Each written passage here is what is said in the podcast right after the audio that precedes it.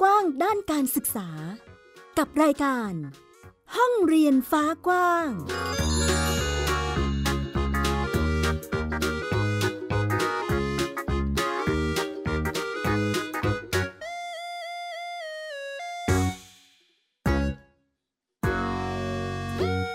สวัสดีค่ะ ต้อนรับคุณผู้ฟังทุกท่านเข้าสู่รายการห้องเรียนฟ้ากว้าง กลับมาพบกับมิวอัยดาสนศรีที่นี่ค่ะ ไทย PBS Podcast นะคะ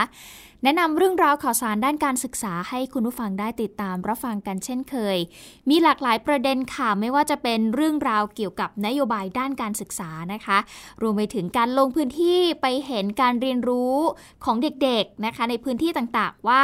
เขามีการเรียนรู้อย่างไรบ้าง ซึ่งไม่ใช่แค่ในห้องเรียนอย่างเดียวเนาะแต่มันผ่านกิจกรรมต่างๆ ที่พวกเขาได้ทำในแต่ละวัน หรือในแต่ละกิจกรรมนั่นเองค่ะ ส่วนวันนี้มีเรื่องราวเกี่ยวกับพื้นที่การศึกษานวัตกรรม ตอนนี้ทางคอรมอก็มีมตินะคะเห็นด้วยค่ะที่จะให้ 11 จังหวัดเนี่ยเป็นพื้นที่การศึกษานวัตกรรมนะคะ ซึ่งก็จะมีการจัดหลักสูตรได้เอง ให้สอดคล้องกับแต่ละพื้นที่นั่นเอง รวมไปถึงการเรียนรู้ของเด็กๆ ค่ะอย่างเช่น ค่ายเยาวชนต้นกล้านะคะที่นี่เขาก็มีการนำเด็กๆเนี่ยไปทำกิจกรรมเรียนรู้ต่างๆ มากมาย นอกจากนี้ยังมีเรื่องราวอื่นๆ อีกด้วย จะมีอะไรบ้างนั้นไปฟังกันค่ะ ไทย PBS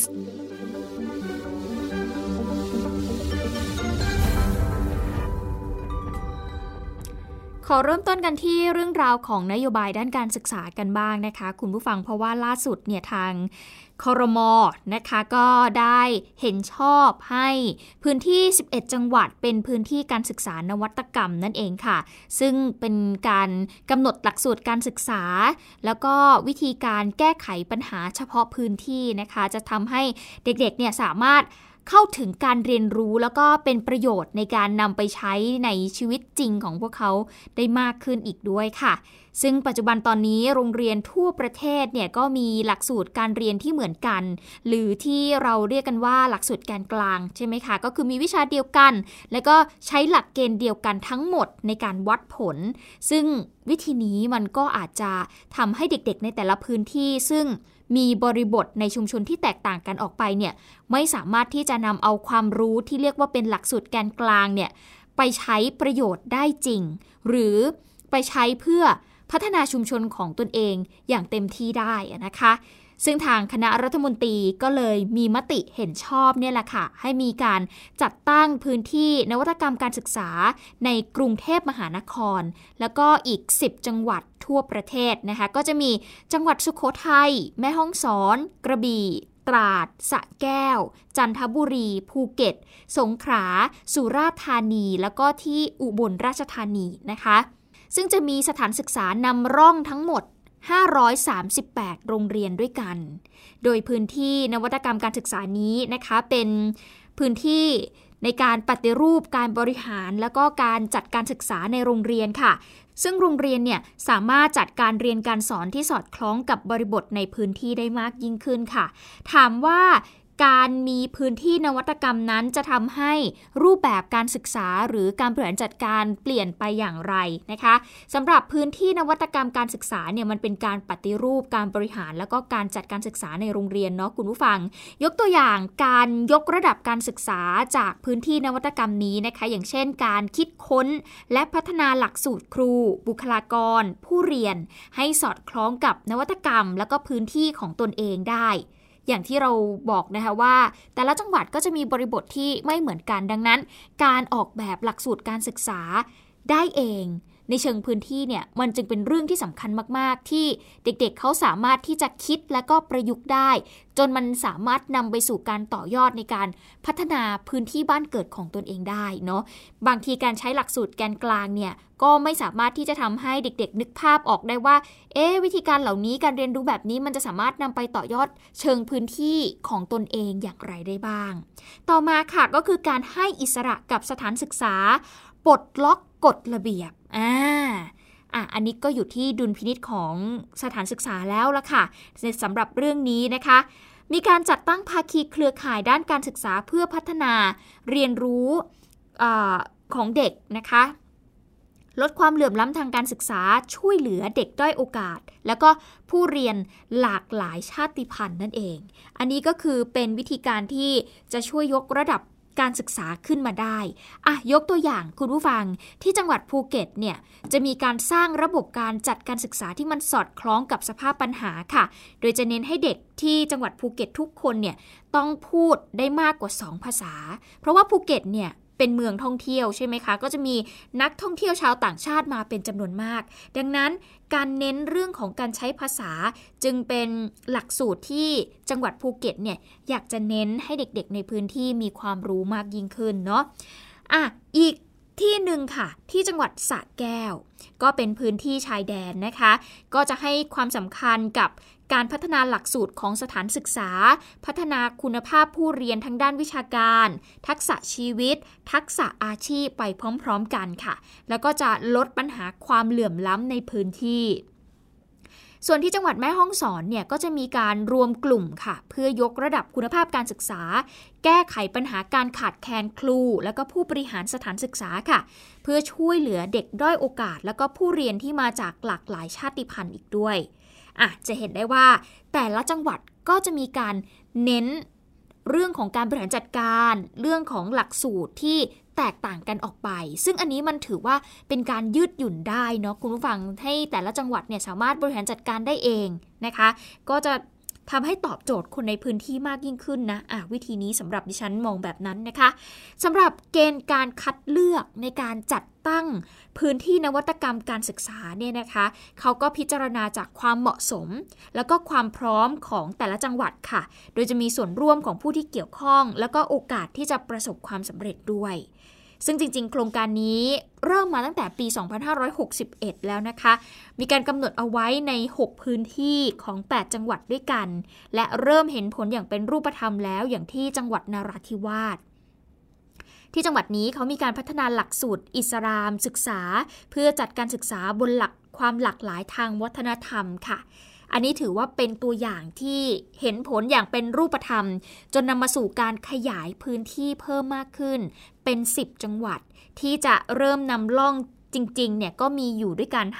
538 โรงเรียนด้วยกันนะคะ ก็ต้องติดตามกันค่ะ คุณผู้ฟังเนี่ยเห็นชอบแล้วนะคะ ทางคณะรัฐมนตรีเนี่ยเห็นชอบแล้ว ส่วนจะมีการดำเนินการเดินหน้าต่อไปอย่างไร ก็ต้องเอาใจช่วยสำหรับ จังหวัดนั้นๆ ที่ได้รับโอกาสนี้ในการไปพัฒนานะคะเรื่องของการศึกษาของเด็กๆในแต่ละพื้นที่ เชื่อว่าวิธีการนี้จะช่วยให้เด็กๆเนี่ยมีอิสระในการเรียนรู้คุณครู ผู้บริหารเองก็อาจจะมีอิสระในการบริหารจัดการที่มันคล่องตัวมากยิ่งขึ้น และนึกถึงประโยชน์ของผู้เรียนมากที่สุดด้วยเช่นเดียวกันนะคะอะนี่ก็เป็นเกี่ยวกับนโยบายด้านการศึกษาค่ะ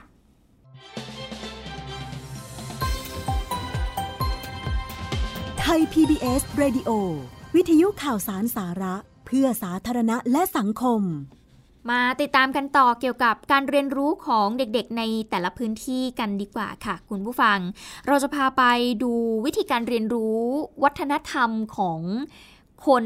หลากหลายพื้นถิ่นนะคะ ซึ่งวันนี้เราจะติดตามน้องๆ จากโรงเรียนบ้านเลโคอำเภอศพเมยจังหวัดแม่ฮ่องสอนค่ะ น้องๆเขาเดินทาง จากภูเขาเลยนะ อยู่บนภูเขาเนี่ยลงไปแอวทะเลค่ะ โอ้โห ไปไกลเหมือนกันนะ ไปเรียนรู้วิถีชีวิต วัฒนธรรมของเพื่อนๆชาวมุสลิม ที่เรียกกันว่าเป็นเกลอเขาเกลอเล ติดตามจากรายงานนี้กันค่ะ ตอนนี้นะครับเราอยู่ที่หมู่บ้านนาธรรมนะครับ นี่นะครับ ตอนนี้ชาวประมงที่ไปหาปูหาปลาตกกลางคืนก็กลับมากันแล้วนะครับ นี่เป็นท่าเรือของชาวบ้านที่นี่นะครับครับ ไปดูที่นู่นกันเลยครับว่ามีอะไรบ้างครับ ตามไปเก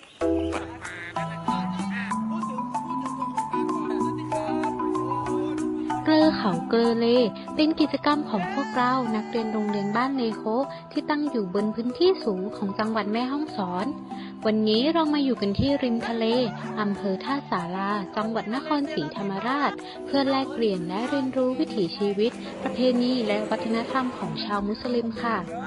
ตอนนี้นะครับเป็นกิจกรรมแลกเปลี่ยนเรียนรู้นะครับ เกี่ยวกับการตั้งชื่อนะครับตั้งชื่อ ตั้งชื่อพอครับ ตรงนี้เขาเรียกว่าตั้งชื่อแบบไหนนะครับตั้งชื่ไม่ใช่มาลายูใช่ไหมครับก็ชื่อว่าภาษาพื้นฐานอาหรับอ่า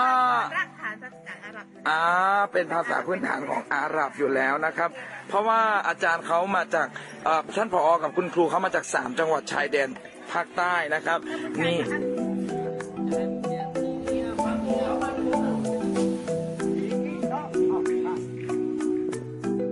จากวิถีชีวิตและวัฒนธรรมแล้ว พวกเรายังได้มาเรียนรู้ในการจัดการทรัพยากรของชุมชน ที่ชุมชนบ้านแหลม ชุมชนต้นแบบการท่องเที่ยว เรามีตลาดธรรมชาติอยู่แล้วอาหารทะเลมันมีอยู่แล้วตามฤดูกาลนักท่องเที่ยวสามารถมาซื้อได้ด้วยที่ตรงกับชาวบ้านโดยตรงเอง แต่ทีนี้วิธีสื่อสารการสื่อสารการอดทนกว่าจะมาถึงเนี้ยมันอยู่ที่ผู้ผู้นำ องค์ความรู้จำเป็นต้องหาจากนักวิชาการก็ประมาณจำเป็นต้องหาจากภาครัฐหน่วยงานต่างๆ มันจำเป็นอย่างนี้แต่สิ่งที่จำเป็นกว่าคือความอยากความรักที่จะทำของคนในชุมชนทั้งหมดนี้คือความสุขสนุกสนานของพวกเราที่ได้มาเรียนรู้และแลกเปลี่ยนวิถีชีวิต และวัฒนธรรมกับเพื่อนๆที่อยู่ในภาคใต้ค่ะ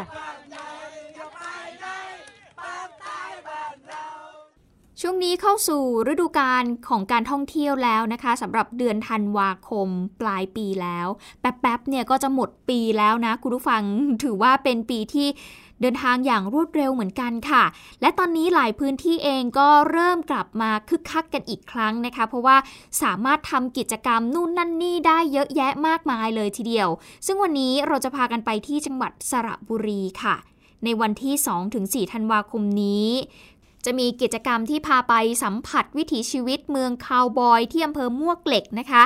ซึ่งที่นี่ค่ะเขามีการจัดกิจกรรมการเพื่อเป็นการกระตุ้นการท่องเที่ยว และนอกจากนี้ยังเปิดพื้นที่ให้กับน้องๆ เยาวชนเนี่ยเข้าไปร่วมแสดงความสามารถอีกด้วย เนี่ยแหละค่ะถือเป็นการเปิดพื้นที่ให้เด็กๆได้โชว์ศักยภาพของตัวเองและเรียนรู้นะคะ ที่จะนำเอาความสามารถที่ตัวเองมีไปโชว์ให้กับทุกคนได้ดู ซึ่งคุณสุวรรณีวิชาพรนะคะ ซึ่งถือว่าเป็นนักข่าวพลเมืองเนี่ยนะคะ ก็เล่ากันเข้ามาผ่านทางแอปพลิเคชัน C Site ค่ะ เขาบอกว่าเด็กๆ ค่ายต้นกล้ามวกเหล็ก เด็กรักป่าเนี่ย ตอนนี้พวกเขากำลังเตรียมฝึกซ้อมการแสดงเลยค่ะสำหรับการไปโชว์ในงานมวกเหล็ก Exhibition ครั้งที่ 1 เล่าเรื่องเมืองมวกเหล็กนะคะ ซึ่งก็ถือเป็นส่วนหนึ่งของเทศกาลตำนานคาวบอยมวกเหล็ก ที่ตั้งใจจะนำเอาเรื่องราวของวิถีชีวิต แล้วก็ความสมบูรณ์ทางทรัพยากรธรรมชาติในมวกเหล็กเนี่ยไปเผยแพร่ให้กับทุกคนได้รับรู้กันค่ะ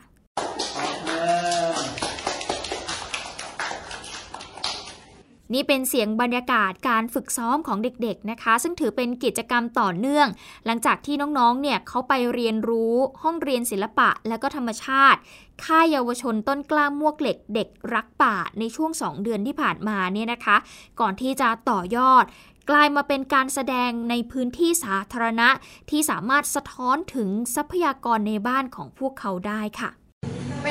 กี่ยวกับมวกเหล็กครับมวกเหล็กเด็กรักป่าครับ แต่ว่าละครที่ผมแสดง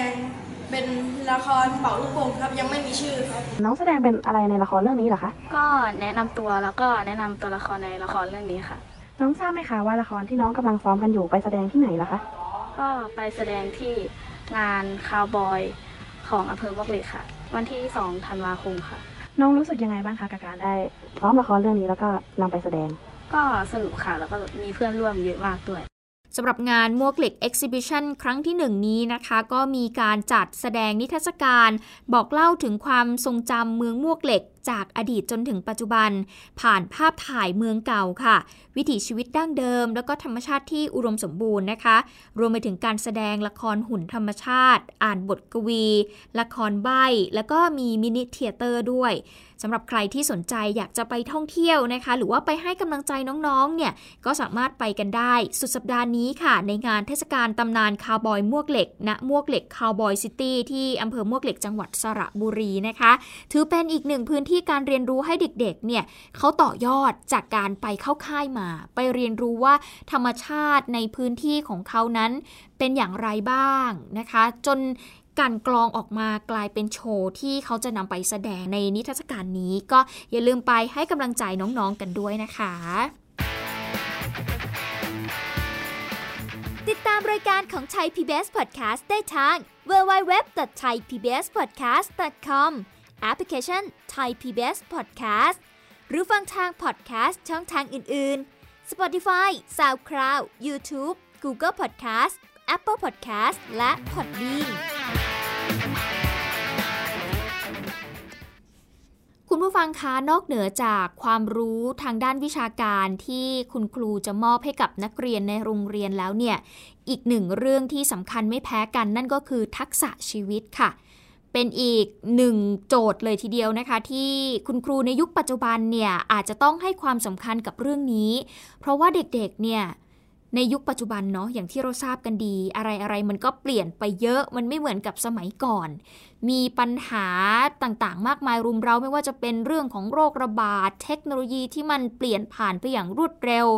ดังนั้นเนี่ยการให้ทักษะชีวิตเด็กจึงเป็นเรื่องที่สำคัญมากๆ เพราะว่าในยุคปัจจุบันนี้เนี่ยต้องบอกเลยนะคะว่าปัญหาชีวิตของเด็กเนี่ย มันถูกลุมเร้ามากมายนะคะ มันไม่ใช่แค่กับตัวเด็กเนาะแต่มันอาจจะเป็นผลพวงมาจากครอบครัวเองที่อาจจะได้รับผลกระทบ ไม่ว่าทางใดก็ทางหนึ่ง ซึ่งมันส่งผลสู่เด็กแน่นอน ดังนั้นการส่งเสริมทักษะชีวิตให้กับเด็กจึงเป็นเรื่องที่สำคัญต่อคุณครูมาก ดังนั้นมันเลยกลายเป็นความร่วมมือที่เกิดขึ้น ระหว่างกระทรวงการพัฒนาสังคม และความมั่นคงของมนุษย์ กระทรวงศึกษาธิการกรมสุขภาพจิต รวมไปถึงศูนย์วัฒนธรรมค่ะ เขาจับมือกัน ร่วมกันขับเคลื่อนเรื่องของการยุติความรุนแรงต่อเด็กและสตรีนะคะ แล้วก็ไปเสริมทักษะครูรวมไปถึงครูอาสาสมัครต่างๆ เพื่อจะเป็นโค้ชทักษะชีวิตให้กับเด็กๆ ทั้งในระบบโรงเรียนแล้วก็นอกระบบเลยนะคะ เพื่อเป็นการค้นหาจุดแข็งของเด็กค่ะ ในการส่งเสริมสนับสนุน นอกเหนือจากการเรียนรู้ด้านวิชาการ รวมไปถึงการเรียนรู้การวางแผนชีวิต ควบคู่ไปกับการปลูกฝังคุณธรรม จริยธรรม ความซื่อสัตย์ความกตัญญูซึ่งถือเป็นการบ่มเพาะสร้างกันตั้งแต่ต้นน้ำนะคะ เพื่อที่จะให้เด็กๆนั้นมีอนาคตที่ดี เรื่องนี้สำคัญนะ คุณผู้ฟังเพราะว่าถือเป็นโจทย์ใหญ่เลยทีเดียวเด็กเนี่ยอาจจะมีปัญหาอยู่ในใจลึกๆ แต่ว่าเขาไม่รู้จะปรึกษาใครครอบครัวก็มีปัญหา มาโรงเรียนก็ไม่รู้จะพูดกับใคร ดังนั้นครูอาจจะต้องเป็นอีกหนึ่งกำลังสำคัญหรือว่าเป็นที่พึ่งอีกจุดหนึ่งที่จะให้เด็กๆเเขาสามารถที่จะเข้ามาพูดคุย แบ่งปันปัญหา และสามารถชี้นำให้พวกเขาสามารถเดินไปในทางที่ถูกต้องได้นะคะ อย่างน้อยก็ช่วยแก้ไขปัญหาไปได้ อันนี้ถือว่าเป็นอีกหนึ่งเรื่องที่ทางหน่วยงานต่างๆ ก็เล็งเห็นอยู่นะคะว่าเกิดขึ้นกับเด็กๆ จนเกิดเป็นความร่วมมือขึ้นในครั้งนี้นั่นเองค่ะ ติดตามรายการของ Thai PBS Podcast ได้ทาง www.thaipbspodcast.com แอปพลิเคชัน Thai PBS Podcast หรือฟังทาง podcast ช่องทางอื่น ๆ Spotify SoundCloud YouTube Google Podcast Apple Podcast และ Podbean ปิดท้ายกับเรื่องนี้ค่ะ คุณผู้ฟังไม่ใช่แค่การเรียนรู้ในห้องเรียนอย่างเดียวเท่านั้น แต่เรายังมีวิธีการเรียนรู้ให้เด็กๆ เนี่ยรู้จักวิธีการรักษาสิ่งแวดล้อมอีกด้วย ไปกันที่ประเทศสเปนค่ะ เขามีการจัดกิจกรรมปั่นจักรยาน แทนการใช้รถโรงเรียนนะคะ เพื่อเป็นการลดใช้เชื้อเพลิง หรือว่าใช้พลังงานที่มันอาจจะทำลายสิ่งแวดล้อมมากยิ่งขึ้นนั่นเองค่ะ หลายคนอาจจะกังวลนะคะว่าเอ๊ะเด็ก ๆ ปั่นจักรยานไปโรงเรียนเองเนี่ยมันจะปลอดภัยหรือเปล่า มันจะมีเรื่องของอุบัติเหตุเกิดขึ้นไหม มีใครดูแลหรือเปล่า เพราะว่าบางทีอาจจะเป็นเด็กเล็ก ๆ ไม่ใช่เด็กโตมากนัก ก็รู้สึกเป็นห่วงใช่ไหมคะ แต่ว่าสเปนเนี่ยเขามีวิธีที่น่ารักมาก เพราะว่า มันคือความร่วมมือกันระหว่างโรงเรียนและคนในชุมชนค่ะทำให้เด็กๆที่เนี่ยเขาสามารถปั่นจักรยานไปโรงเรียนแบบลักโลกได้เลย ไม่ต้องกังวลเรื่องของอุบัติเหตุที่จะเกิดขึ้น นอกจากนี้วิธีการนี้นะยังช่วยให้เด็กๆเนี่ยอยากจะไปโรงเรียนมากขึ้นอีกด้วยค่ะ